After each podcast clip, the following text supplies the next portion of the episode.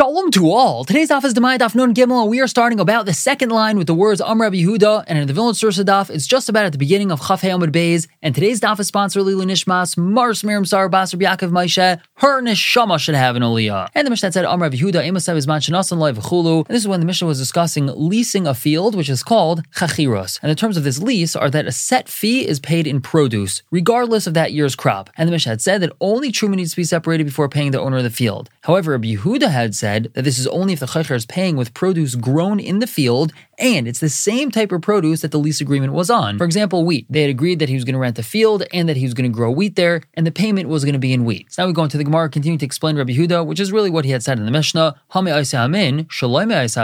However, if he's paying with that same min, he's paying with wheat, but it was wheat that didn't grow in that field, or he's paying with something that grew in the field, but it wasn't from that min. Let's say the person who's renting the field decided that he also wanted to grow barley, so he decided to pay in barley, then Maaser v'Naisen Loi, the Chaycher would have to first take Maeser off, and only then he'd be allowed to pay the owner of the field. And we had explained that this is because it doesn't look like he's giving the owner his rightful portion of the crop. Rather, it looks like he's paying a Chayv, and one may not pay a Chayv with produce unless he first separates Maeser. But now the Gemara says, Tani Reb Chiya, Reb Chiya taught that Maeser saw that if he's paying with something that grew in that field, ben Maeser min, ben min acher, whether he's paying with that min, meaning he's paying with wheat, or he's paying with a different min, so he's paying with barley, Tani v'Naisen Loi, he only has to take off Truma, and then he can pay the owner of the field. And it's only misada cheres, if he's paying with something that grew in a different field, so then bein me'asa min, bein min acher, it doesn't make a difference if he's paying with that min, meaning the originally agreed upon min, for example wheat, or if he's paying with a different min, he's paying with barley, maaser v'naisen loy, he would have to take off maaser, and only then he can pay the owner. So I think Gemara suggests, Masniso, Rabshim and Gamliel, our mission is like Rabshim and Gamliel, whereas Madatani Reb Chiya ke Chachamim, it seems to be the Reb Chiya is saying is like the Chachamim. Now what's this referring to? So let's remember, two daf ago we brought a Machlaikas between Rabshim and Gamliel and the Chachamim, and we had said that our Mishnah is Rabshim and Gamliel, whereas the Chachamim argue. Why is that? Because the Chachamim argued regarding the first case of the Mishnah, which discussed sharecropping. And the Chachamim held that when sharecropping a field from a guy, the sharecropper has to separate Truma before giving the owner his chelek. And it turns out that according to the Chachamim, there'd be no difference between a sharecropper or a Chaycher. Both would have to remove Truma and then pay the owner. And it has to be that there's a difference. So that's why the Gemara just told us that our Mishnah is Rabshim and Gamliel, and this we just said like Reb Chiya is according to the Chachamim, meaning the Chachamim do differentiate between a sharecropper and a Chaycher. According to the Chachamim, a Chaycher would only have to separate Truma even if he's paying the owner with a different type of produce that he decided to grow, and that's because it grew on the field, albeit it's not the one originally discussed. And therefore, it must be the one Rabbi Yehuda in the Mishnah said that he also has to separate Maaser before paying. He's referring to the second part of Reb Chiya's statement when the owner is being paid with produce grown in a different field. And once again, that's obviously not like what we were learning in our Mishnah. But then the Gemara backtracks and says, Upliga? Really? It's a Machlaikas? There's no Machlaikas. Why not? Because I've seen in Masnisen, take out the word Masni over here, what our Mishnah is talking about is B'makam Ploini Nagu Lasei Sa'irin Keflayim Kechitim. That's a proper Girsa, not Bechitim, but Kechitim.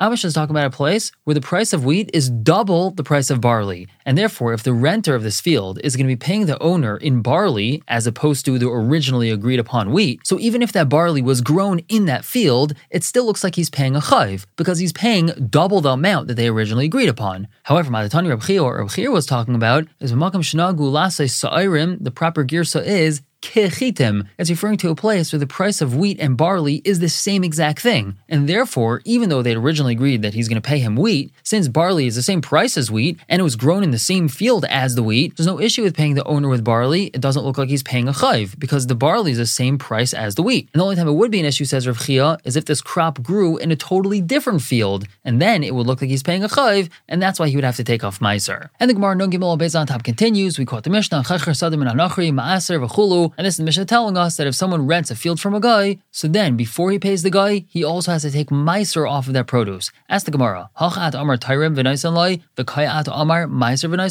over here in the first part of the Mishnah, when we're talking about renting a field from a Yid, all it says is that we have to take off Truma before paying him, and that's it. But now we're talking about renting a field from a guy, we also have to take off Maaser before paying him. What's the difference between a Yid and a guy? So we're going to have two answers to this. Chavraya say b'shem Rabbi Yochanan, meaning the colleagues, the Chachamim said in the name Rabbi Yochanan, Kansu Chachamim b'chaychem and agayim, v'loi Kansu b'chaychem Yisrael. The Chachamim knast a person renting from a guy, and didn't knast a person renting from a Yid. And we had explained the Mishnah according to the Shita that we do not want Gayim to own fields in Eretz Yisrael. So one of the ways to prevent that is if we make it difficult difficult for a Yid to rent from a guy, because we're going to tell him that he has to take off Maeser before he pays the guy, so then the Yid's not going to rent from the guy. The guy's not going to have anyone to work his field, so he's just going to sell his field, and now we'll be able to buy his field from him. So this kanas only applies to renting from a guy and not to renting from a Yid. Now this means that there is not a chiyuv min Hadin to separate Maeser before paying the owner of the field. And this is also, as we had explained previously, that's because it doesn't look like he's paying a chayv. He's just giving the owner his rightful portion.